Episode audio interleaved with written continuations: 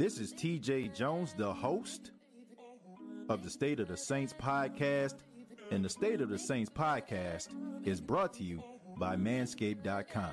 Over 2 million men worldwide choose Manscaped for all their below the waist needs.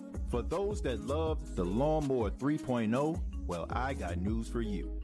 The Manscaped engineering team has confirmed that they have successfully created the Lawnmower 4.0. The Lawnmower 4.0 gives you the ability to turn the 4000K LED spotlight on and off when needed for a more precise shave. The new trimmer even allows you to customize your trim all through additional guards lengths, sizes 1 through 4.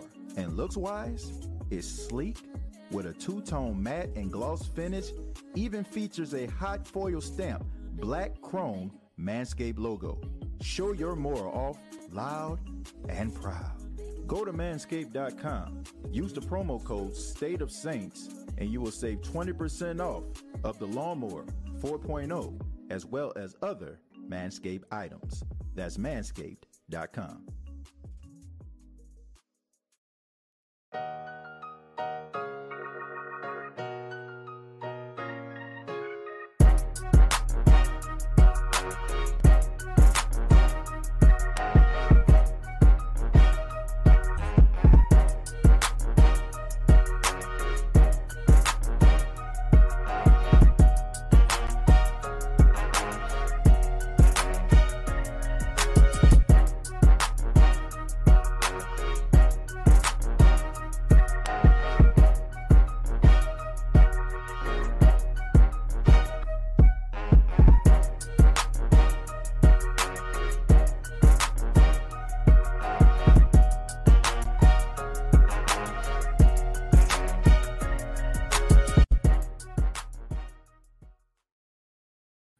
Hey, what's going on, Who Dat Nation? It is yours truly, TJ Jones, the host of the State of the Saints podcast. And thank you so much for checking out the State of the Saints podcast. Some of you, welcome back. Uh, if you checked out the interview that I did earlier with Dynasty owner Tim Peffer, um, talking a little bit about dynastyowner.com.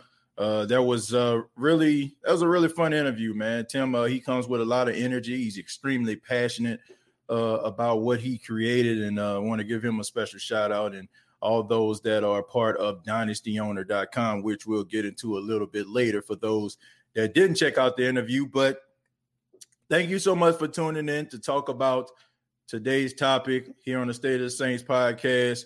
We got to talk about Mickey Loomis' comments. Uh, Mickey Loomis was on a, a uh, Sirius XM show on Mad Dog Sports Radio, and uh, he talked a little bit about the quarterback competition and, you know, he talked a little bit about Taysom Hill and how, you know, Taysom Hill has been around the New Orleans Saints and he talked about how smart he was and, you know, how, how, you know, how athletic he is and how many different ways, you know, saying he's been in the game. And he also talked about Jameis Winston, you know, Jameis Winston, uh, you know, having all the upside, smart, talented, uh, but at the same time, he's in competition with Taysom Hill. So I want to talk a little bit about that. Before before that, I just want to uh, let everybody know in the chat. I really do appreciate you as well. You know, I want to give a shout out to the chat, but you know, looking at uh, the comments um, that I read because I didn't check out the interview. I actually looked at uh, NBCSports.com uh, to see some of the comments by Mickey Loomis. You know, Mickey is a is not a he, he's a hard guy to read. You know, Mickey Loomis is one of those guys that you don't know exactly what he's thinking. That can be a good thing and that can be a bad thing. But I also think that he's a company guy. You're not going to get a lot out of Mickey Loomis. Mickey Loomis is a, a negotiator, right? you know, Mickey Loomis is one of those guys. He's not going to sing your praises too much because he's the guy that got to pay you, right? And eventually, you know, you got to come to the table and maybe he has some reservations about you and so you really don't know what Mickey is thinking. And honestly, you really don't know what the New Orleans Saints are thinking. The New Orleans Saints may be one of those teams that already know what they're going to do. I think the Saints always have a plan. They just keep their plans in house. That's the reason why we're always up in arms as Saints fans when any news comes out about the Saints. When we heard about Michael Thomas in, uh, in last season about all the things that was going on in the facility, we lost our doggone minds because nothing really comes out when it comes to the New Orleans Saints. Nothing really gets leaked when it comes to the New Orleans Saints. So there's a reason why when you have interviews like this and you learn, you talk for he talks for 30 minutes and you learn absolutely nothing. You come away from the interview as puzzled as you were as you started.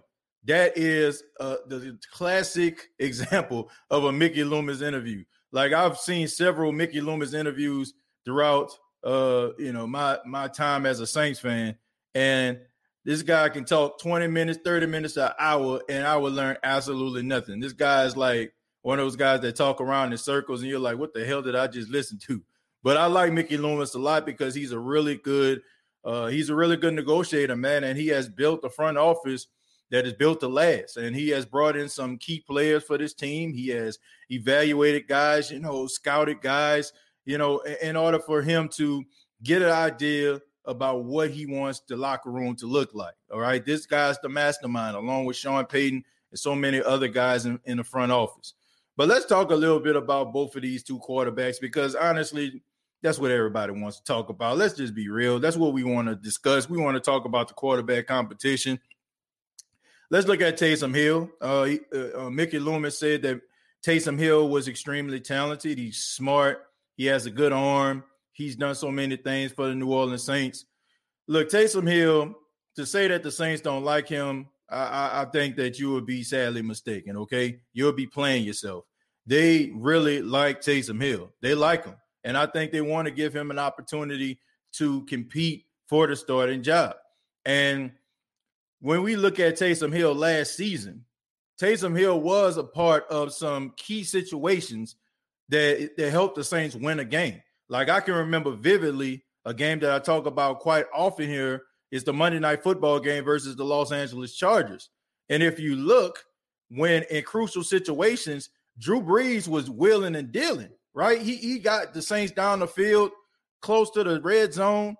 In the middle of Drew Brees, I think he may have threw like four or five straight passes. Sean Payton uh, pulls Drew Brees out of the game and brings in Taysom Hill for Taysom Hill to run in for the touchdown. So that tells you everything that you need to know. They have confidence in Taysom Hill. There are some times where we as fans sometimes, you know, we look at Taysom Hill and we look at some of the things that he does and we we put it up against, you know, a, a classic, you know, more of a pro style quarterback than that of a Jameis Winston. But we just can't deny the guy is extremely talented and he can take over a game. And I also think that even on my part, even on my part, because I had to do some soul searching myself, it was a uh, it was maybe what a year and a half ago when the New Orleans Saints played against the Minnesota Vikings, and all of us were yelling and screaming about Taysom Hill. He should have stayed in the game because how bad Drew Brees looked in that game. So I don't want to be like, man, I want to turn on Taysom Hill. I want this guy to be successful. Okay. So, I mean, I see what Mickey is talking about. The guy is talented, he's smart, and he's well respected. I mean, this guy is lightning in a bottle, so to speak. You know, his teammates gravitate to him. When he's lowering the shoulder, they they on the sidelines rooting him on. But I just I don't think that it has anything to do with the fact that Taysom Hill can't play quarterback. I think it has a lot to do with the the the morale of the team in in the long run. Because you look at Taysom Hill, I went, man, when you look at a guy like this that can run, they set up the RPOs. You got guys out there that are pass catchers, they're gonna suffer. And I don't care how team oriented we think guys are, these guys want the football. They want the football. These guys want to shine. These guys go to Pop Warner, high school, college, and the pros in order for them to be a wide receiver, to catch the ball, to put themselves in a, an elite position, to make the Hall of Fame, hopefully, to be able to generate generational wealth for them and their kids and their kids' kids. And when they're not out there performing, when they're not out there catching the ball, when they're not living up to what they feel their expectations are, it can tick you off. Like I look at the game against the Philadelphia Eagles. We're watching Alvin Kamara soaking on the sidelines in a daze. I can't remember the last time I seen Alvin Kamara look like that ever. Usually, Al- Alvin Kamara, even in a loss, he like, well, it is what it is. Move on to the next week. he has that type of mind frame. Him sitting on the sidelines like that, that was alarming to me. As a fan, it was alarming to me to see a guy that is always so optimistic sitting and soaking on the sidelines, looking like all hope is lost. And the frustration that he had, you know, when he he had a screen pass when he had a lane wide open and you know Taysom Hill throwing rocket balls to him. I just feel like that kind of stuff is going to frustrate a guy. And not to mention, if nothing's there, him taking off down the field. Of course, us as fans, we're excited if he gets 30 and 40 yards. But if a guy wide open and he chooses not to, you know, throw it to him, that can cause a rift in the team because these guys want the football. I'm not saying that Taysom Hill is not talented. What I'm saying is, in the long run, I can see that this can be a recipe for disaster if he doesn't learn how to be more of a pro style quarterback. I, am just being serious. You look at somebody like Jameis Winston, this is one thing that wide receivers and running backs know they're going to get the football. He is going to put the ball in the hands of his playmakers, and guys are going to be able to perform. And I, you have to excuse me because, like I said earlier, when it comes to Mickey Loomis, you really don't know what he's thinking, and he's he's talking in circles. But I just really feel like this is a bunch of PR stuff right now. I really feel like the Saints are hoping that Jameis Winston comes in and all the stuff that we're seeing on tape and all of the videos and highlight reels that we're seeing is going to culminate to him being a better quarterback for the New Orleans Saints than he it was the last time we seen him as a starter for the Tampa Bay Buccaneers. That is what I'm thinking. I think the Saints want this for Jameis Winston. If Taysom just so happened to outbeat him, then they, I'm pretty sure they probably uh, uh, devise a game plan around him or whatever. But when it all comes down to it, to me, I don't. I, I really feel like this is Jameis's job to lose. I, am serious. I think it's his job to lose. Like if he like, it's almost like if you have a heavyweight fighter, right? And uh, you know he has he has Thor's hammer in, in his right hand. Let's look at you know I'm saying somebody like you know, let's look at Deontay Wilder, for example, right? A guy that has a high punch out rate, right? Everybody expecting for him to win by knockout. All right. So if he comes in there and he goes up against a tomato can, a scrub, or a guy that is borderline good, but he's better than, and he comes in 30 pounds overweight, slow, and you know what I'm saying? He, he, you know, like he just does all the things that you don't need to do in order for you to perform. And the guy and the guy knocks him out. You know, like it, it's, it's your fault.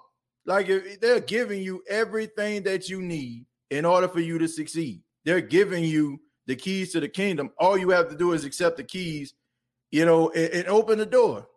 This is an opportunity of a lifetime for him. And like I said, I'm not knocking uh Taysom at all, but I just feel like they have they have more expectations for Jameis than they do for Taysom, in, in, in, my opinion. They they would they would never ever say these things. I mean, of course, you you don't. You're you're not going to say these things, but that's the way I feel about it. I want to thank everybody for being here. Let's go ahead and go to the comments. I don't want to waste anybody's time. The, the my opening dialogue on that.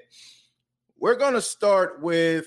Let's start with Let's start with T. T says, I think Hill's limits what Sean can do offensively over the course of a season. I don't even want to say he limited because I just think that a guy like Sean Payton is all is an innovator. He'll find ways to make Taysom stand out. But I just feel like what he does best will frustrate a guy. I'm telling you, man. Like, look, I know what I'm talking about here. Rather, I'm playing you know I'm saying? Organized football, flag football. The you know what I'm saying? Regardless, if I'm open and I'm burning a guy on the outside every single time, or I'm getting the best of a matchup, but I ain't getting the football, they ain't got a, as much team. They ain't got enough teamwork in my heart for me not to be frustrated about that. And if you know that you're good and you know that you're talented and you know that you have what it takes in order for you to to help your team win and it's not happening, it's going to frustrate you. It's going to frustrate you. Loomis knows Jameis got the job. They just want to see if he can prove it. Uh, if it was the system in Tampa or if it was him making bad decisions. And that's a good point. Like, I look, I'm in no way, shape, or form. As much as I like Jameis, as much respect as I have for Jameis, I'm in, I'm in no way saying that he should just walk in on the first day and just give him the starting job. That's not how it works. Anything in life you want, you got to work for it. Message, you got to work for it, no matter how talented you are. Like, I feel like God blessed me with the ability to to get behind this mic and talk to you all, to get behind the mic and talk to thousands of people throughout South Carolina each and every day. What's it, you know what I'm saying? What's it good for if I'm not going to use it? If I'm not going to utilize it, if I'm not going to work on my craft, if I'm not going to, after every single show, take a look at some of the things that I'm doing, uh, get the feedback from the station manager and production managers. What, what's the what's it good for? How am I going to grow? How am I going to elevate? You need competition, folks. You know, that's that's the problem I have with this world today. Too many uh, you know, participation trophies going on around here. You got to earn your spot. All these people up here, we we're all winners. Man, bump all that. They got to be winners. They got to be losers. Sometimes you learn through losing. You may be the best. But how are you going to hone your craft if you're not if you're not sharpening the iron, so to speak? So I'm in no way advocating this guy should come in first day and just be like, man, okay, you're the starter, get all the all the first team reps. No, that that there is no way that that should happen. T30 says, I've seen enough of Taysom. I went through a, a lot of Crown Royal with those fumbles. I'm ready to see what Jameis is working with. T30, look, I, I, I see what you're talking about. He does fumble a lot, but look, I don't want to just dismiss this man like this. Okay. I know I said it and I and I, and I repeat it. There's nothing about Taysom I feel like is better than Jameis besides the fact that he can run. But I'm not going to dismiss this guy. I mean, guys get better every single year. Guys develop and they work on their craft and they become, you know, better. So what you seen last year, I mean, it could have been jitters. It could have like Think about this. Think about this, folks. Think about this. Right? You're part of a Fortune 500 company and you become an executive, right? And let's just say, for example, you work your way all the way up to the second in charge. And let's just say, for example, the, the CEO, the, the chairman passes away, right? But this chairman is known for, for philanthropy and you know what I'm saying, being a humanitarian and all these other things, giving money and kissing babies and shaking hands. And here you go, you know what I'm saying, looking at this guy doing this stuff all throughout the years. He passes away. Now it's your turn. And you and you feel in your heart you haven't done remotely what this guy has done. But everybody is looking for you to replicate and to be something that resembles what that executive, that chairman was. You know what I'm saying? That that would be nerve wracking, right? So I can understand that. Taysom Hill coming to into a game behind a guy who is arguably the greatest quarterback of all time, the greatest New Orleans Saint of all time, the great, the greatest player this this this franchise has ever had is Drew Brees, and you have to come into the game and execute. The expectations is high. Anytime you make a mistake, it's amplified because we're not used to these type of mistakes in certain situations. So I can completely understand the nervous part. So I, I, I get it, but that's not where I'm standing. What I'm feeling is just the fact that I just, as a quarterback, I just think that Jameis is better when it comes to playing overall quarterback, is what I'm saying. Kim says everyone respects Taysom Hill as a football player. I just don't feel like he can lead the team a whole season at the quarterback position. Kim, that's a good statement right there. And that's a good point. And I think that's where a lot of people are coming from. I don't know if it was Q or not, but he was talking about the, the play calling. I don't think that'll be an issue. Durability is an issue for me, Kim. Durability. Like this guy played four years of, of college football and got hurt every single year. Every single year. Like, even when he had four starts, he he got hurt then. He didn't play in a divisional round game. He had a knee injury. So durability is one thing, right? Decision making is another. Like, has he learned how to get the ball out of his hands? Has he learned to trust what he actually sees? There were times where he held on to the football way too long that could have produced some really, really good plays for the team. So has he learned from that type of stuff? Right. I mean, I I don't know. You know, and, and like I said, over the course of time, you have to really be careful about not ticking off these offensive players.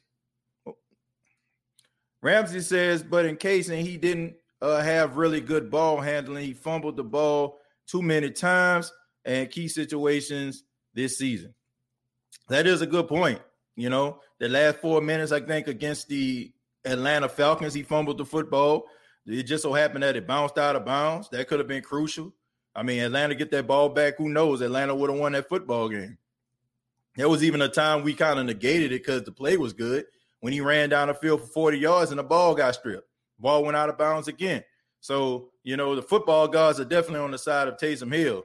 But um, look, for me to sit up here and talk about him turning the ball over and not talk about Jameis turning the ball over, I feel like that wouldn't be fair. Okay. I, I don't feel like I don't feel like that needs to even be a conversation because in reality, it's the pot calling the kettle black, so to speak. Both of them turn the ball over. Both of them have a history of turning the ball over at an alarming rate. So I think we need to knock that off the table, right? I don't think that we need to make an argument for any of these guys based on the fact of turnovers. Mistakes may happen. You know what I'm saying? Like people talk about some of the interceptions that Jameis had, you know, was no fault of his. You know, like some of the interceptions that that Taysom threw wasn't no fault of his. It just was, you know what I'm saying? It just maybe somebody ran the wrong route. Maybe, you know I'm saying, the ball popped up into the air and it was picked off. I remember one of those interceptions. So I don't know. I don't feel like turnovers need to be the, the deal breaker when it comes to either one of these guys because they both turn the ball over. Is that fair? I can't I can't sit up here and just, you know, just completely destroy Taysom with the fumbles and, and and just completely like just forget about Jameis, you know what I'm saying, turning the ball over as well. So I don't feel like that's fair. When it comes to playing quarterback, I think that's where we need to see where's the vision as as a member. You know what I'm saying? Just just just close your eyes for a second, right? I'm, I'm, let's just do this all together, okay? Wherever you are right now, if you're driving, open your eyes, but close your eyes for a second and just envision both of these guys at the quarterback position. Let, let's start with Taysom, right? What what looks good at the quarterback position? moving around in the pocket, right? Left to right, five step, seven step drop, throwing the ball down the field, right? Now look at now close your eyes and think about Jameis. Him five, seven step drop. Him rolling around the pocket. Him throwing the ball down the field. Now, which one of those that you actually see? I'll give you a minute. Or I'll give you a few seconds. I want that, that much dead air. Do you see it? I hope you do. You know, sometimes, like honestly, sometimes, you know, that's why I like fishing, right? That's why I like fishing. I like fishing because it's calming. You get the opportunity to think. You know, when you have so much white noise around you, sometimes it kind of clouds the way that you think.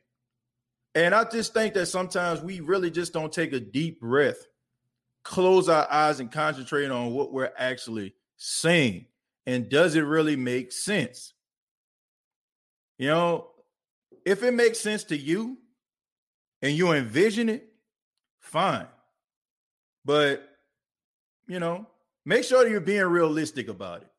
Let's eliminate favoritism Let's eliminate goodwill. Let's eliminate the, the politics from it all. You know, how nice he is. I seen him at the Rouses. He shook my hand. He took a picture with me. Let's let's eliminate all that. All right. And focus on exactly what the main focus needs to be.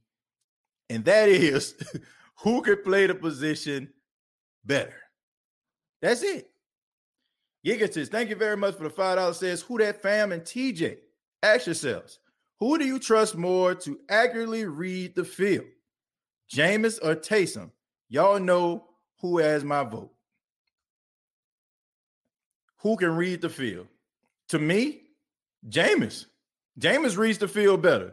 To, you know, to me, you know, like that's it's not the issue. Jameis' issue is the same issue as Brett Favre. If we if we want to be real, Jameis feels like he can make all the throws. He feels like he can fit the ball through tight windows, which Aaron was on the show a couple days ago, and he proved that he can. Right? You know what I'm saying? He's like number one or top three in that particular category. I can't remember what Aaron said. I want to think he was number one. So to me, it's Jameis. Jameis can see the field. The thing about it is he he has what you call arm arrogance, right? He's so good and his arm strength and his arm talent is so good. He's arrogant. He feels like I can make this throw. No matter if they got two guys over, I can sail the ball right over his head, right into the arms of my receiver. Sometimes that can come back and bite you. The same, some of the same things that make us laugh makes us cry. Ask a Green Bay Packers fan during the time when Brett Favre was there. They'll tell you. Taysom style won't last 17 games. He will not slide. Mm, he gonna have to learn to. Brandon says, I would not uh, put a limit on such an athletic player. Yeah, me neither. Because we need Taysom regardless, okay? Regardless to how this thing turns out, we're gonna need Taysom. Taysom, I honestly, regardless, Taysom is the winner in this whole thing. Now, depends on how Taysom looks at it. If you aspire to be something your whole entire life and it doesn't pan out the way that you want it, might hurt you, but you're still playing football, something your, your first love, you know. You know, minus your wife, your kids, and of course God.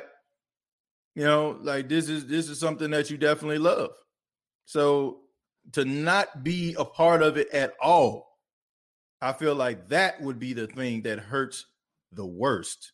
I mean, I could I could be wrong. I mean, I could be wrong, but that, that's just the way that I feel about it. Alfred says, but Jameis was a turnover machine in college and in the NFL. I agree with that. He did have some interception issues in, in college as well as the NFL. But here's the thing, Alfred. Here's the thing, and I'm not making an excuse. I, I really not. I just want people to understand where I'm coming from. Jameis Winston coming out of Bessemer, Alabama, right? Number one, you know what I'm saying? Number one quarterback coming out of college goes to Florida State. Head coach Jimbo Fisher is there, right? Jimbo Fisher entire coaching career and college uh, and coaching life rather is basically conjoined to Jameis's success. How successful Jameis actually is.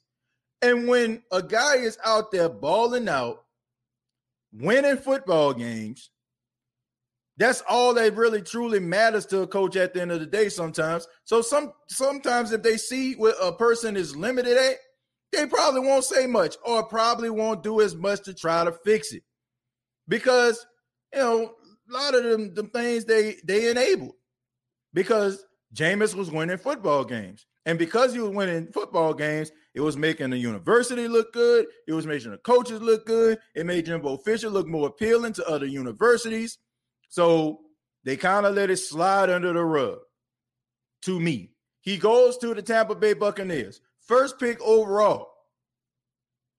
First pick overall back in 2015. He comes in as the savior of that franchise. He's the guy. He's supposed to be the best player because they picked him first. They don't want to destroy his confidence or destroy the way that he is. So they let these type of things, they sweep him under the rug. Instead of them trying to find ways to try to correct him, they don't. Because everybody in the facility is hoping and praying that this guy gets them over the hump. So once again, you can look at it like, uh, you know what I'm saying? They didn't really emphasize it as much as they they should have. I feel like the situation for the first time in Jameis Winston's life, in his life, and he said it. He had to really sit down. He he he like he had to really come to himself to say, at this particular stage in my life, I am not the best. Now, I mean, everywhere he went, from being in Alabama, in the state of Alabama, he was the best quarterback in the state of Alabama. He goes to Florida State, wins the Heisman. Means he was the best player in college football. He was the first pick overall. Means he was the best player in his draft class. This is the first time in Jameis Winston's career where he had to come to grips with himself and say, I am not the best. And there's only two things you can do about that. You can lie to yourself, which a lot of us do. Look in the mirror, nah, it ain't me, it's them. It's there, it's them, it's not me. Or you can say, yeah, it's me. I got to do something. I got to change this situation. And then this is the first time also, this is the first time also that he don't have to, he's not really truly the guy. This is the first time in his entire life he's not just undis- undisputedly the guy. He don't have to go out here and have to turn water into wine. He ain't got to walk on water. You know what I'm saying? He got to do none of these things. This dude was supposed to be the savior of his high school, the savior to bring legitimacy back to Florida State, the savior to bring legitimacy back to the Tampa Bay Buccaneers franchise. The Saints are already established, four time NFC South champions, already have the best offensive line in football, arguably the best wide receiver in football when healthy, arguably the best running back in football. I mean, come on, man. Like this dude fell into the best situation he probably ever been in in his entire life, minus probably that Florida State national championship team. This dude has like the and also and this is the first time where he don't have to just be that guy. I feel like it's different. It's different, man. Think about this. When you're riding in a car, well, maybe if you're not my wife, but if you're not, if you're just riding in a car and not driving, right? You know what I'm saying? You're a little bit more relaxed. You know, you're a little bit more relaxed. You know what I'm saying? Than actually having a beat, you know what I'm saying, like driving, have your hand on the wheel. You got to be alert. You got to be looking for pedestrians. You got to be looking for cars. You got to be looking for stop signs, all these other things. But if you're on the passenger side, though, you see things more. How many times have you actually seen you know, I mean, you're a little bit more comfortable on the passenger side. How many times you like looked around and man, you've been driving past a certain spot, like I ain't never seen that before. Man, I've been passing here all this time. You because you're lax. You don't have to, you know what I'm saying, have to be on high alert. This is the first time in this dude's career, in his life, rather, probably, that he don't have to be on high alert. All you have to do is just go out there and, and just and just do his thing. That's all we're asking him to do. This is the first, like, think about this, man. I know they have some Jameis Winston people, you know what I'm saying? Like people that have been watching Jameis Winston like since Florida State. When have you like not seen this dude like be the guy, the dude? I ain't never seen it. This is like the first time in, in his career, as long as I've been watching Jameis, as people just don't have like these astronomical expectations for this dude. And I think with that, man, you play a little bit more comfortable. TJ shirt, thank you very much for the two dollars. Said you say BLM, but you always toss me to the ground. BSM, right? Black shirts matter.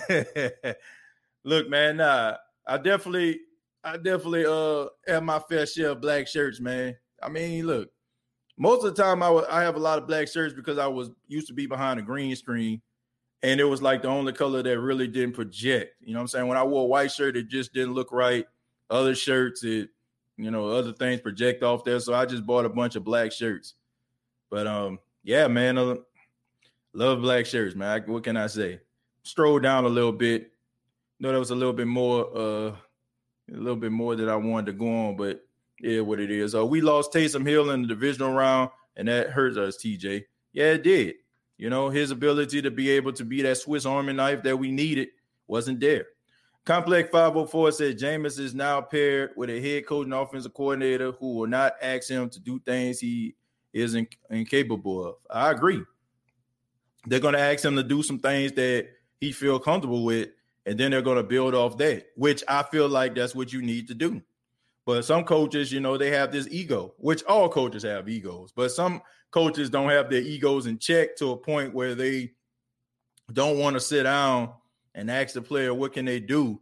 They want the player to be what they want them to be because they feel like, oh, if this don't pan out, then I'm gonna do it my way. You know what I'm saying? They want to be Frank Sinatra. They want to do it their way, but that's not the way it works.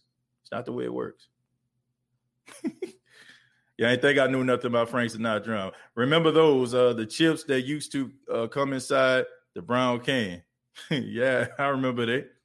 I remember those days. But I was referring to when Taysom was hurt. Uh, we could have used him drastically. Yeah, I agree. Taysom, we should we we could have used him in a, in a major way. We could have used him in a major way, but that's just not the way that uh, things uh, went, man. That's just not the way things go sometimes. Uh, if the Saints have a top 15 defense in camp, they're going to make it really hard for Jameis in practice. Uh, if our defense is worth anything, Winston won't be starting. Our defense knows who Winston is. Yeah, you know, I mean, they know who he is, but they know who Taysom Hill uh, is as well. You know, you got to keep that in mind. They know who both of these guys are. They know who Jameis is and his tendencies based on the fact that they used to play him twice a year when he was in Tampa. And of course, last year, you know, they, I mean, he, he took uh, snaps. He was, uh, you know, mostly did scout team stuff. So they, they know his tendencies. Lay's have deal uh, pickled chips in a plastic bag, but I don't remember ones in a brown can. What are we talking? what are we talking about here? Uh, if Payton had, uh, or if Payton had McCown looking serviceable, Winston would be Pro Bowl. yeah, man, McCown was out there uh, balling out, man. He was. He was out there balling. I ain't gonna lie about that. He had 300 yards passing and almost won that game. He only played two years and threw 65 touchdowns and 28 picks. I swear people be talking out there behind. Yeah, but look, I, I'm I'm not really into all that stuff. All these guys have a clean slate to me. I, am just being real. All these guys got a clean slate to me. Everything we talking about with with Jameis happened in another team's uniform. Taysom that happened last year, not the same team. Another year under your belt, more comfortability been out there, understand the speed of the game. So, man, it, it's it's a brand new season, man. All this stuff about what happened last year and two years ago, three years ago, mm, ain't gonna do nothing. It's about this year and what they can do this year. Two head coaches, three offensive coordinators in five years. How can a young quarterback learn a system that was not good anyway? And uh, let's make, make no mistake about it. The offense, Bruce Arians' offense, is still not very good. I mean, I'm just being honest. I know they won the Super Bowl, and Tampa Bay Buccaneers fans will tell you, well, we won, but y'all didn't win until they actually start to make that offense comfortable for Tom Brady. You know, we and Tampa Bay Buccaneers fans can come on here all they want to. We can go back and forth and all that kind of stuff, but y'all know the truth. I mean, Tom Brady before that bye week, he was on pace to get 20 interceptions. So it wasn't until they actually started to put some things in there, throwing a like honestly, when when when did the Tampa Bay Buccaneers start throwing screen passes? Somebody please tell me that. They, they didn't if they threw screen passes, they didn't throw them quite, quite often. When did the Tampa Bay Buccaneers under Bruce Arians ran as much as they did? They didn't. It wasn't until they started to implement some of the things that made Tom Brady, you know, work in in, in New England and combine that with some of the plays out there that, that Bruce Arians wanted to run, did they find success? So, look, to me, you know, like I, I still don't think that's a really good offense. Charles chips are the only chips I remember in a can. Pringles don't count. uh, during preseason, uh, for yes. Uh, so let's average uh, average the number he averaged 32.5 touchdowns to 14 picks. That's greater uh, than a two to one ratio. I'm not even on that no more. I don't feel like that's going to. I, I, I don't feel like that's a deal breaker. Like because it happened on a different team. Just because a guy doesn't work for one team, don't mean that he's not going to. I mean, he's going to not work for another. I mean, we've seen this before in the NFL. Guys go to another team, become much better because they got a coach that believe in them and a, and a scheme that works for them.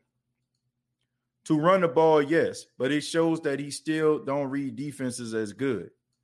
Jameis Winston never had a supporting uh, cast in five years, and he has a supporting system now.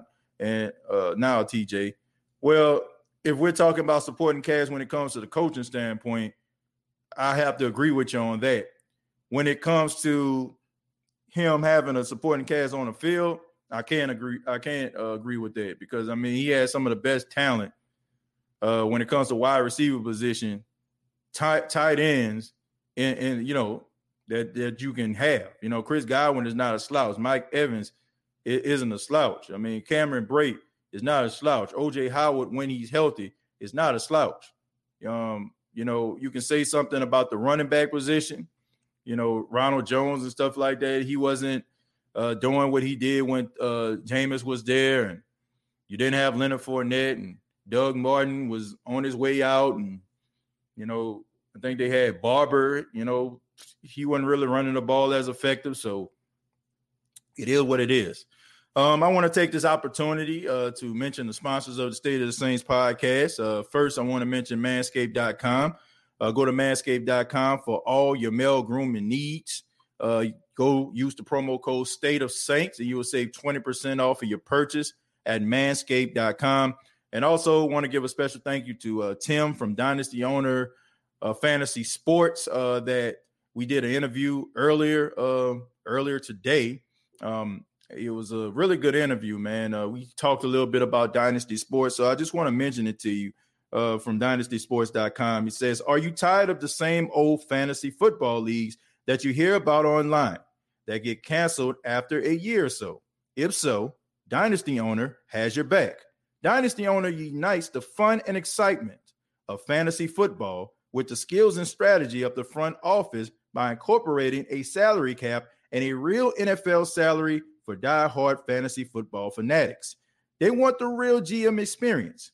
They add a whole new level of strategy to fantasy football. We think it's such a big difference that we hold three patents on it. So go to dynastyowner.com. The new league for the 2021 season is forming right now. That's dynastyowner.com. So once again, thank you to uh, Tim Peffer uh, for being a part of the State of Saints podcast today, telling us a little bit about Dynasty Owner. Once again, it's a little bit different than fantasy football. You're actually uh, actual GM, you know, electronic GM. So for all the people that really don't understand about salary caps and how it works. Uh, you know, you can actually learn about those type of things by uh, trying Dynasty Owner. So dynastyowner.com. Y'all check them out. But let's get back to the comments. The offense will probably look uh, a little stagnant the first couple of games and get uh, things together. I said the same thing, Brandon. You know, I could be wrong, but it wouldn't surprise me if, you know, that's the case. Keith says, like I said, bro, it don't matter who's the starter. I'm just ready to watch our guys kick some, you know what? Yeah, you know, like that's all that matters to me. You know, that's all that matters to me. I don't, I, I, I don't care who the star. As long as, long as that person get the job done. Every quarterback played under Arians had a career high in interceptions, which a lot of people don't like to bring up, but it is true. I mean, everybody from Peyton Manning, from Ben Roethlisberger, from Tom Brady, all you know, Tom Brady almost was in the 20 interception uh room. You had Carson Palmer out here throwing interceptions. Uh, you had Andrew Luck out here throwing interceptions. You know, but you know, you got to pay attention to those things. Correct, TJ, i.e., the quarterback who left Miami and looks good for the Titans. We're talking about Ryan Tannehill right there. Uh, says must try them. Yeah, give him a shot. Give him a shot. Uh, I don't think the defense can key in on Taysom as easily as Winston. Uh, Taysom has a 4-4 speed, which will uh, keep the D more honest. Ultimately, he gives Payton the bigger playbook, right? No, I mean, Look, he has speed, but you have to know how to use that speed. See, this is this is what people this is what I feel like people get misconstrued, you know, sometimes. And you know, I'm not picking on anybody, but I think a lot of people just think that if one thing works for somebody, it just automatically works for another. For example, a lot of people feel like Taysom Hill is the answer at quarterback because I've seen this before. People like this the new wave of quarterback. This is how it's working. They they look at Lamar Jackson and they pair him up against Taysom Hill. They're they are two different type of quarterbacks. Lamar Jackson is extremely elusive. This dude is like if you watch Michael Vick in his prime, Lamar Jackson is Michael Vick on steroids. If you look at how elusive this dude literally becomes a running back when he gets out of the pocket. Taysom Hill has lateral speed, right? You know what I'm saying? He might get to the edge faster than you. You know what I'm saying? He might hit the hole, run up the middle, but he ain't shaking nobody. He ain't about to juke nobody out their shoes. If you come and you blitz Taysom Hill and he can't run left to right or he run forward or something like that, like can he deliver the ball on time, like out of the pocket, like Lamar Jackson can do? Can he flip the ball like 60 yards to Hollywood Brown or in this case Deonte Harris, like like Lamar Jackson can do? No, I just feel like people look at Taysom Hill and they say he's fast, but there's a different type of fast. Like Taysom Hill ain't juking nobody out their shoes. You know what I'm saying? Like he just he just fast. You know what I'm saying? Like if he running straight straight line, yeah, he'll probably you know get past some defenders and stuff like that. You know before he get tackled or end up getting into the end zone. We seen it against the Falcons, but I just feel like people are looking at Lamar Jackson's success and they're trying to compare Lamar to Taysom. They're two different quarterbacks, man. If you ever watch Lamar Jackson play, you have to believe in your heart that Taysom Hill is not like this dude. They're both fast, but Lamar Jackson is like on a whole nother level, man. Like a completely different level than Taysom is at running running that RPO. I mean, it, it's like night and day. I get it. I get it because you know it works. So we're like, if it works for them, it should work for us, right? Because our our coach is a better offensive innovator than uh, John Harbaugh is. But man, Lamar Jackson is on another level. I wish people would create their own opinions instead of listening to other people or ESPN's opinions. I feel like everybody's opinion is the same as the next guy. Slant boy is played out already yeah, that's the thing, inevitable. You know, like people don't draw their own conclusions. I don't have this show to have an amen corner, despite what some people may believe. I respect everybody's opinion. When I have a difference of opinion than what I read, I'm in no way dismissing you or poo-pooing on your your you you know poo-pooing on your statement or your question. I just have a difference of opinion than you do. Stand by your opinion, right? If if you feel strongly about it, stand by it. But if somebody is giving you some credible information, absorb it. That's the reason why early in the show I asked everybody to close their eyes. Because sometimes if everybody's saying the same thing, we're all in the comments, we're reading the comments, and the person's opinion is different from ours, and we're only focused on trying to prove to that person that they're wrong. If a person has in their heart what they believe, it is hard for a person to change their mind if they wholeheartedly believe that that is the way a situation is. That I mean, it's just the truth. But what we need to start doing is appreciating people's opinion, even if it's a difference. But we also need to open ourselves up in order for us to see things another person's way. And it doesn't make us weak and it doesn't make us sorry if we end up finding out that what this person's saying is is factual or more accurate than me. You know, like there's nothing wrong with that. But we have to be careful too, not to allow narratives to go into our subconscious and it create it, it makes us believe that what we're what we're hearing and what we're saying actually comes from us. You know, they used to have like a I think I want to say a couple years ago, right? They had like this big investigation about a casino uh, they had this casino that was doing subliminal messages, right? Over the music, they had somebody on the mic talking and speaking and telling people to continue to gamble. Now, these people didn't realize they were doing this, but it was actually going into these people's subconscious and caused them, you know, in order for them to like continue to gamble, right? You know what I'm saying? Like we we have to we have to be careful with that. And we also have to be careful uh with gaslighting. You know what I'm saying? Like you got a lot of people out here that, that's gaslighting too. You know, and I, I, encourage everybody to check out this movie called Gaslight. Some of y'all probably heard of it. It's an old movie uh, where a guy tried to trick his wife into believe that she was going, you know I'm saying, like she was going crazy. It was like, you know I'm saying, she, he wanted her to believe that she was actually seeing things and, and you know I'm saying, in order to affect her mind we have to be careful with the gaslighting too, folks. You know what I'm saying? Sometimes people want us to believe certain things, you know what I'm saying, and and they force us to try to. So we have to come up with our own, we have to come up with our own opinion about things. Read the literature, man. Like, don't like as much as I appreciate everybody, don't even just watch the State of the Saints podcast and feel like you you learning everything about the team. And I appreciate that for being the go-to, one of your go-to people to give you that information. But also, man, like, you know, go out here, do some reading, do some research on your own. You might find out that, you know, you might think differently from me. And there's nothing wrong with that. There, there's nothing wrong with that at all, man. So let's make sure that, you know, we are learning and we're also like doing the research on our own. Because that is how people go out here, jump out the window for causes and and different uh things they feel like you know are right and end up you know what i'm saying? Something it's, it's an agenda behind it. Like stand on your own two feet. I don't care what it is if you decide to go out there make sure that you did your research in order for you to go out there and say the things and do the things and take part in things thanks tj that's exactly what i'm saying and if he is the starter payton won't be able to open that playbook like he really wanted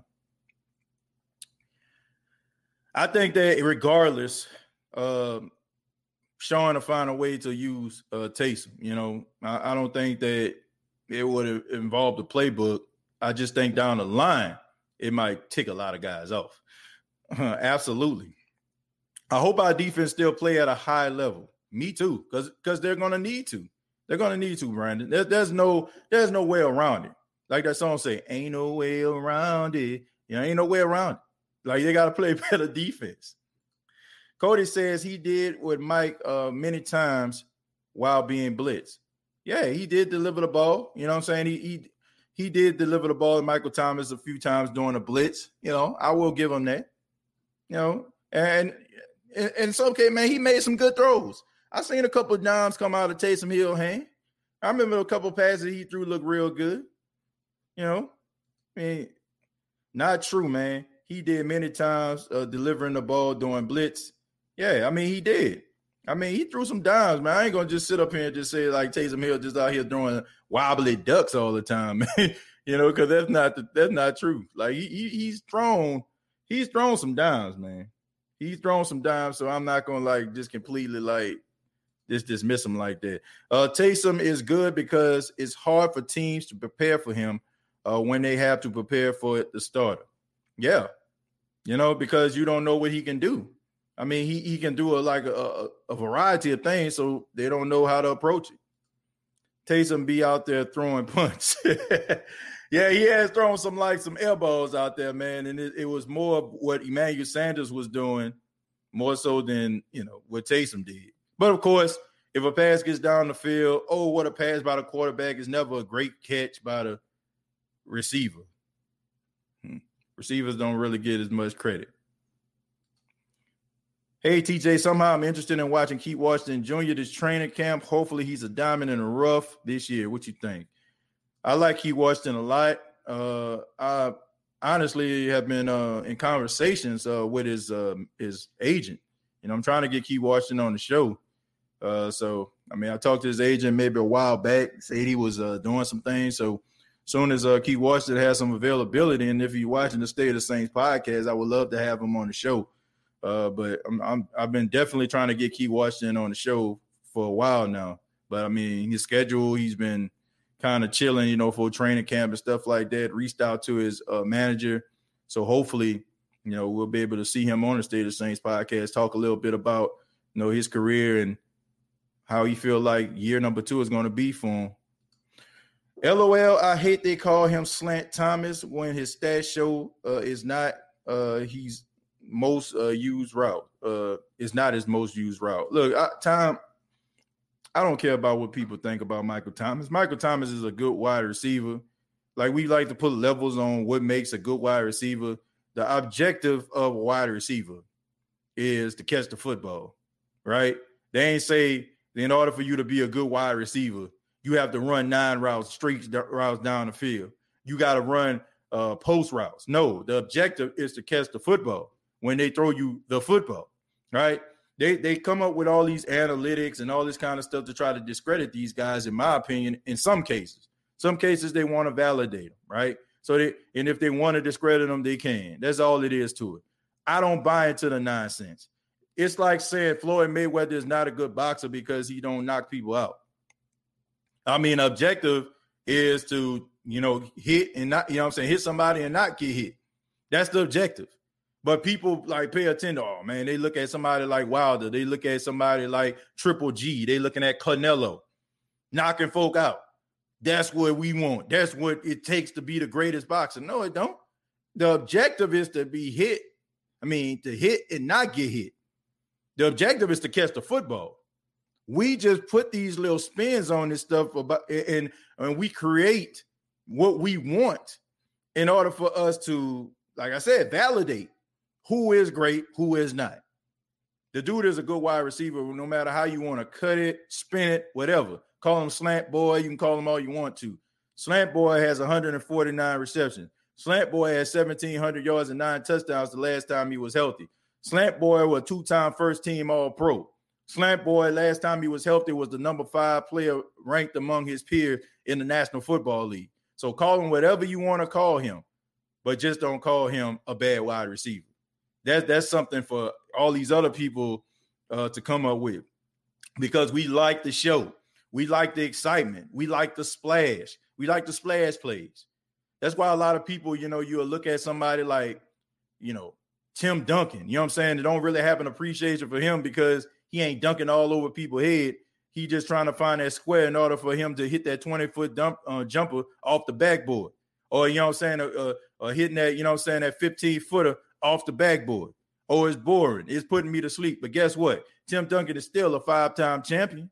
Now you can look at Kevin Garnett blocking and yelling and screaming and all that kind of stuff. But how many championships does he have? One. Does that make Kevin Garnett a better player than Tim Duncan? No.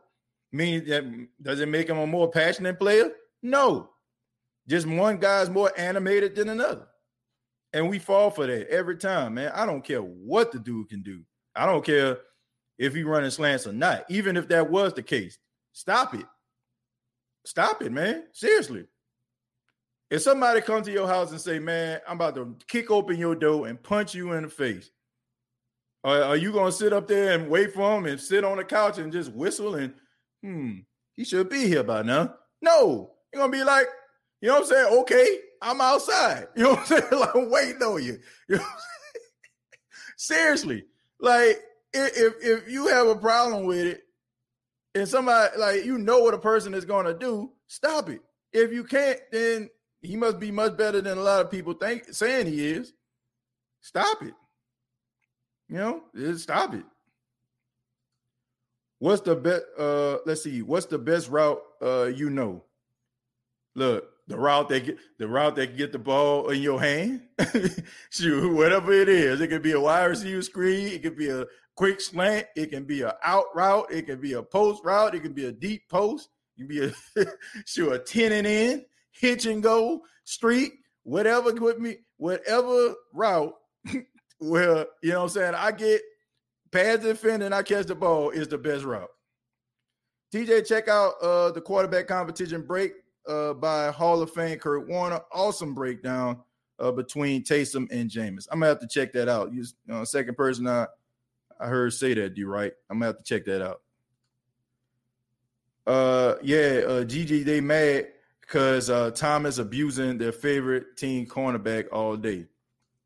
Pretty much. Buck fans and Falcon fans have been calling him slant boy for the past year now because they can't stop him. That's why. Like a Falcon fan can't say nothing. What can they really say? They can't stop a nosebleed over there. Can't stop traffic with a stop sign, right? You know what I'm saying? Like seriously, like what? Like honestly, couldn't stop time with a stopwatch.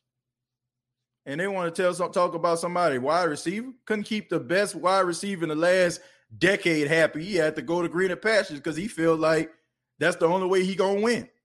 These boys threw a 25 point lead in the Super Bowl. What can a Falcon fan possibly tell you? These boys out here need a future quarterback. They out here getting a tight end. They up here like thinking they, I mean, whiff after whiff after whiff on defense. Vic Beasley gone. Takk McKinley gone. Uh, Keanu Neal gone. Casey gone. Like, what? Come on, man, give me a break. What can a Falcon fan say about anything? Buccaneer fan just got in the room, just got in the conversation about relevance, just got there.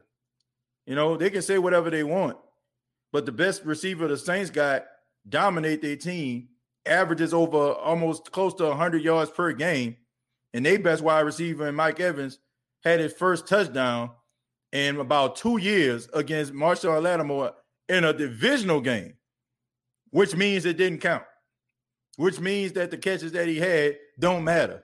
You know what I'm saying? Like, so in the last two years of the regular season, Mike Evans has yet to get a catch or a touchdown on uh on uh Marshon Lattimore. That that's a fact. So miss me with it. I'm gonna read a few more, then we're gonna get up out of here, folks. Brandon also says, My thing is any wide receiver can catch passes running downfield, but at some point, you want to see if they're mentally tough enough to catch passes over the middle um, or uh, the, fi- uh, middle of the field like Thomas. I agree. I agree. You know, but look, if you want to see what they can do, but at the same time, if they're limited to what they can do, how can you blame them for that? Then we talked about this before. Drew Brees was limited. So a lot of guys weren't able to utilize the strengths that made them, you know, make the big dance, come to the, you know I'm saying, come to the NFL. So let's see what these guys can do this year, man. Let's see what these guys can do. That's why I'm not like losing my mind about wanting or needing a wide receiver. Like I don't know what these other guys can do. Maybe what we're looking for is in in the facility right now.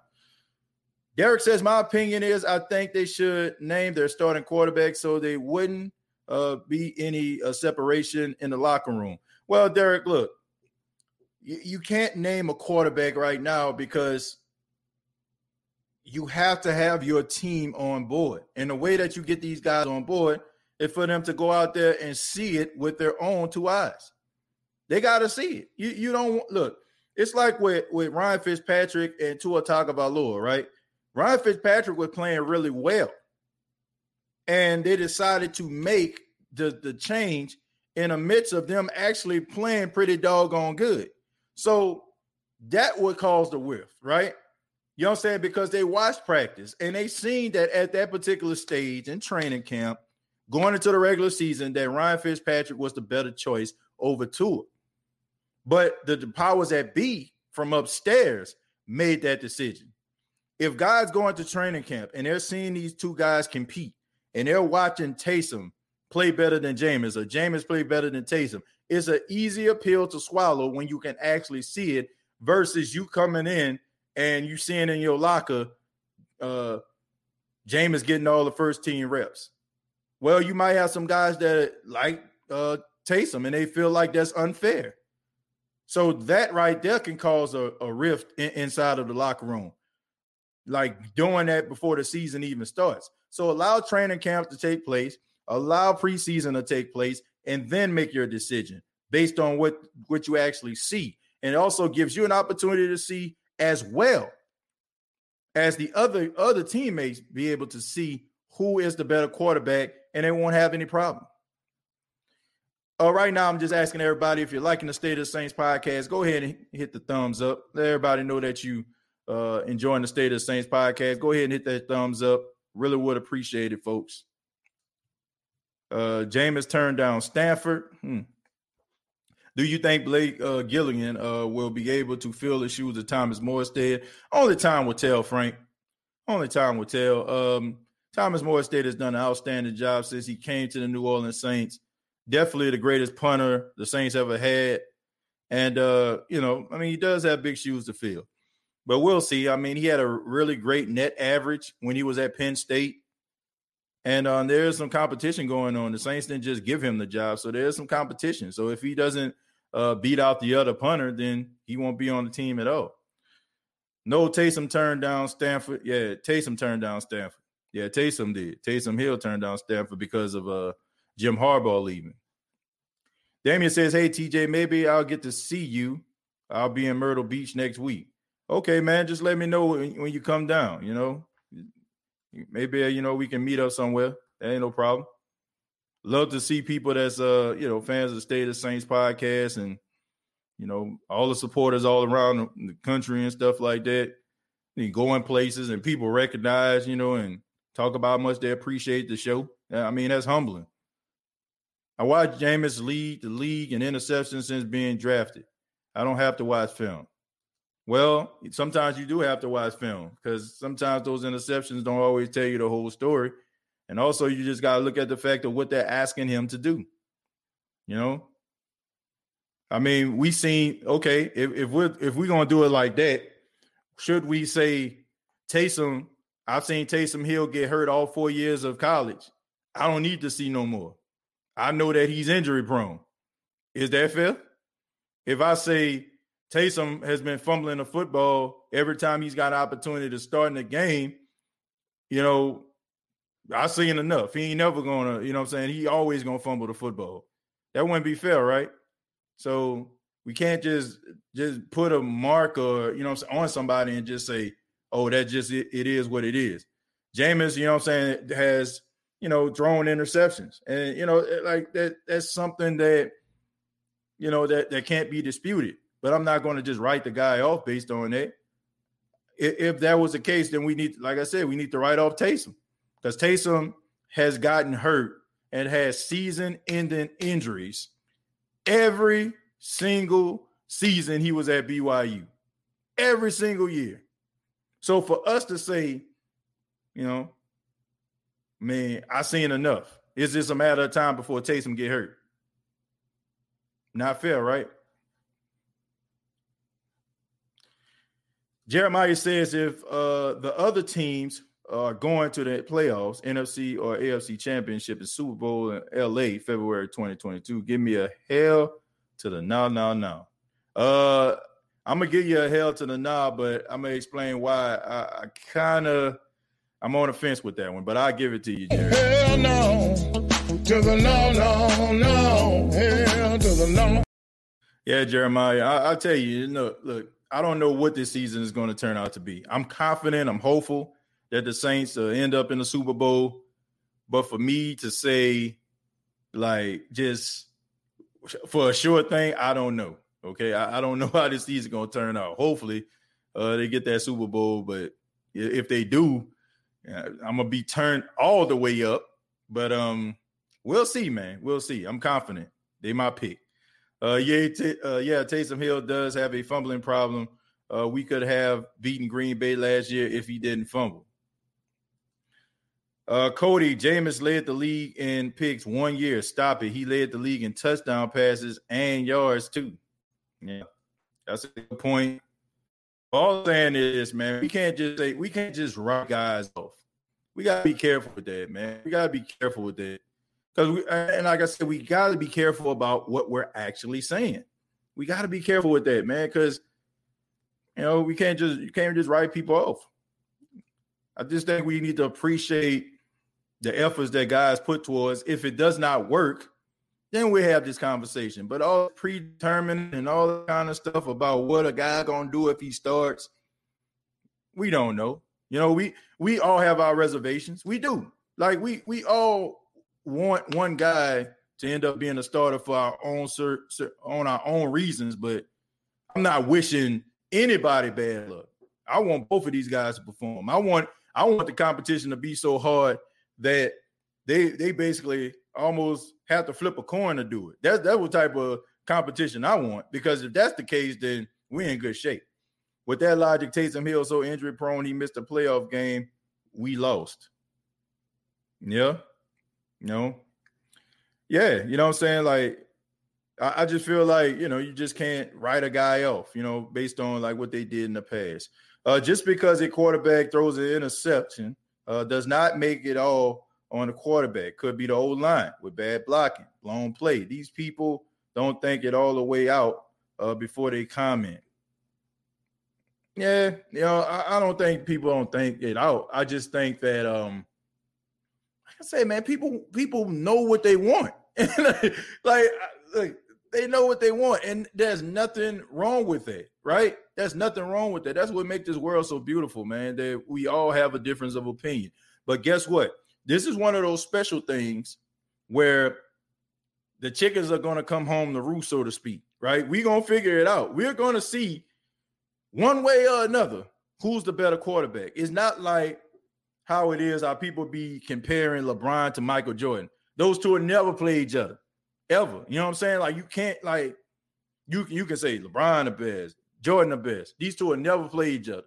You can have as many barbershop talks as you want to. This will never happen. This particular competition will happen, and we will get our answer. That's the best part of all of this. What y'all thoughts? I was going. Uh, I don't know exactly what we're talking about here, elite goods. But we, you know, speaking of uh, going, we about to get up out of here too. Travis says the Saints have an elite team. The most fans uh, would love to, uh, especially New York. I think the NBA uh, doesn't like small markets in a big game. Two years in a row, reps called Saints in the playoffs. Yeah, yeah, right now. You know, you're looking at uh, the NBA Finals. Like they're up here talking about the NBA Finals not drawing certain numbers and all that kind of stuff. First off, um, I don't think it has absolutely nothing to do with the teams, and it has everything to do with the media. To me, the media does not treat all people equally. They don't. And I'm not even talking about the ESPN stuff. You know, I mean, that's I ain't got nothing to do with that. But they they make a one person larger than life and they put everybody else down here. So if you're always talking about this person, right? What's happening with all these other people down here? You're, you, there's certain people in in in Phoenix. I mean, if you ask who uh Phoenix Suns fan who the starting five is, they'll tell you. If you, you ask somebody that lives in Miami who a starting five is, you know what I'm saying, without looking at TV, they probably couldn't tell you. It's because the media has their picks and chooses, and they just continuously stay with the script. That's why it's so important for you to learn and, and talk about other teams. So if it just so happened that your golden boy doesn't make it, it still gives people an opportunity to care about those other players. So if the ratings are down, and people don't have an interest in what they're actually watching, it's not their fault because you have trained them. Yes, I'm saying train because that's what the media does. You have trained people and you have convinced people that unless it's LeBron James or Kevin Durant or Kawhi Leonard or I don't know, you know what I'm saying, some other player out there like Damian Lillard, then they don't matter. It's just as simple as that. So if you have somebody. I'll throw Giannis in there too. I'll throw Giannis in there too. But Giannis is not on a level of a LeBron or a KD or any of those other guys that they talk about. He's not. So if they have an issue when it comes to the finals and ratings and drawing and all that kind of stuff, it's the media's fault. Because you're so busy trying to walk around and look and and follow around LeBron James and see what LeBron James to tweet and seeing what LeBron James is to do and and is LeBron James he tied his shoe at the mall and what we think about that like it's your fault. You you have a service to people. You have a service to the people.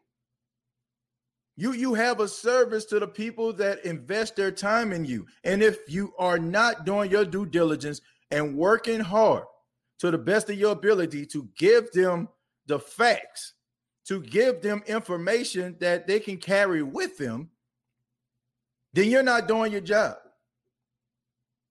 You're not doing your job. And I get it. I know the recipe. And I encourage anybody if they they they haven't seen uh this documentary was called uh, Bird versus Magic, right? The NBA was struggling during the 80s.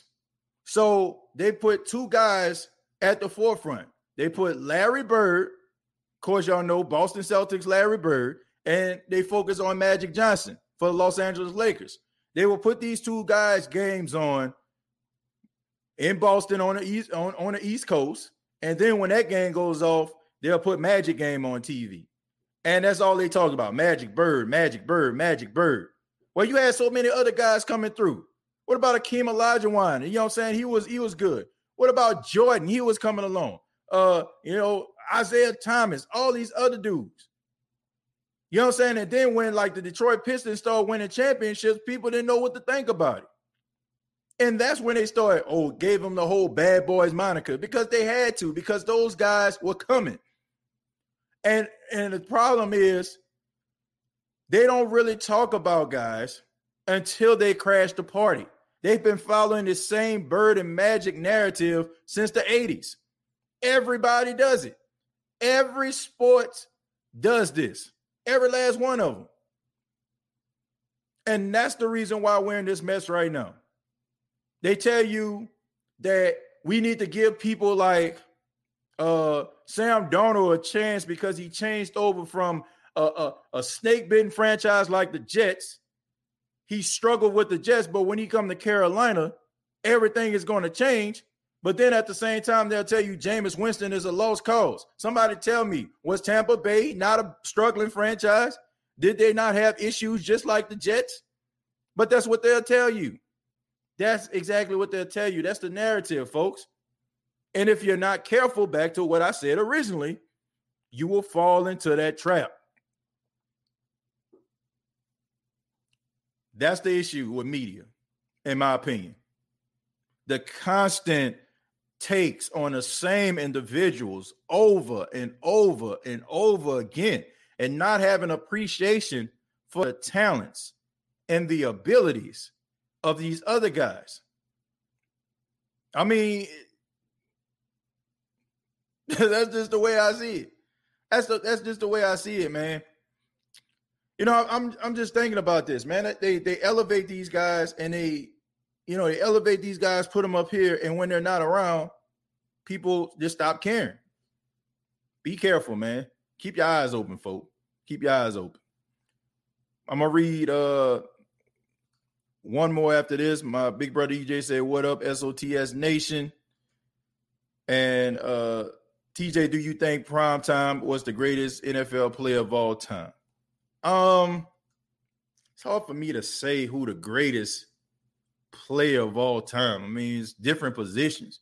I feel like we have to put that into positions. Greatest cornerback of all time, absolutely, without saying. Greatest player of all time, hard for me to say.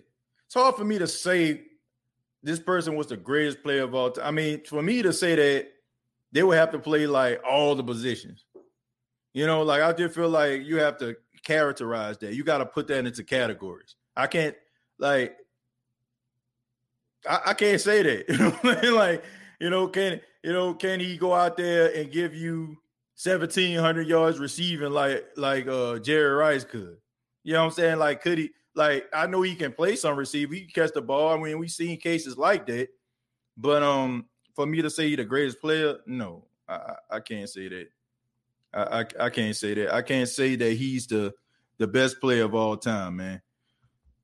Yeah, but uh, that's that's all I gotta say, man. Thank y'all so much for being a part of the State of the Saints podcast. I, I really do I really do appreciate it. Uh once again, man, just uh just learn and do your research on your own sometimes. You know, there's nothing wrong with trusting in people, but also do your own research and you'll have a better appreciation for what you're actually looking at and reading.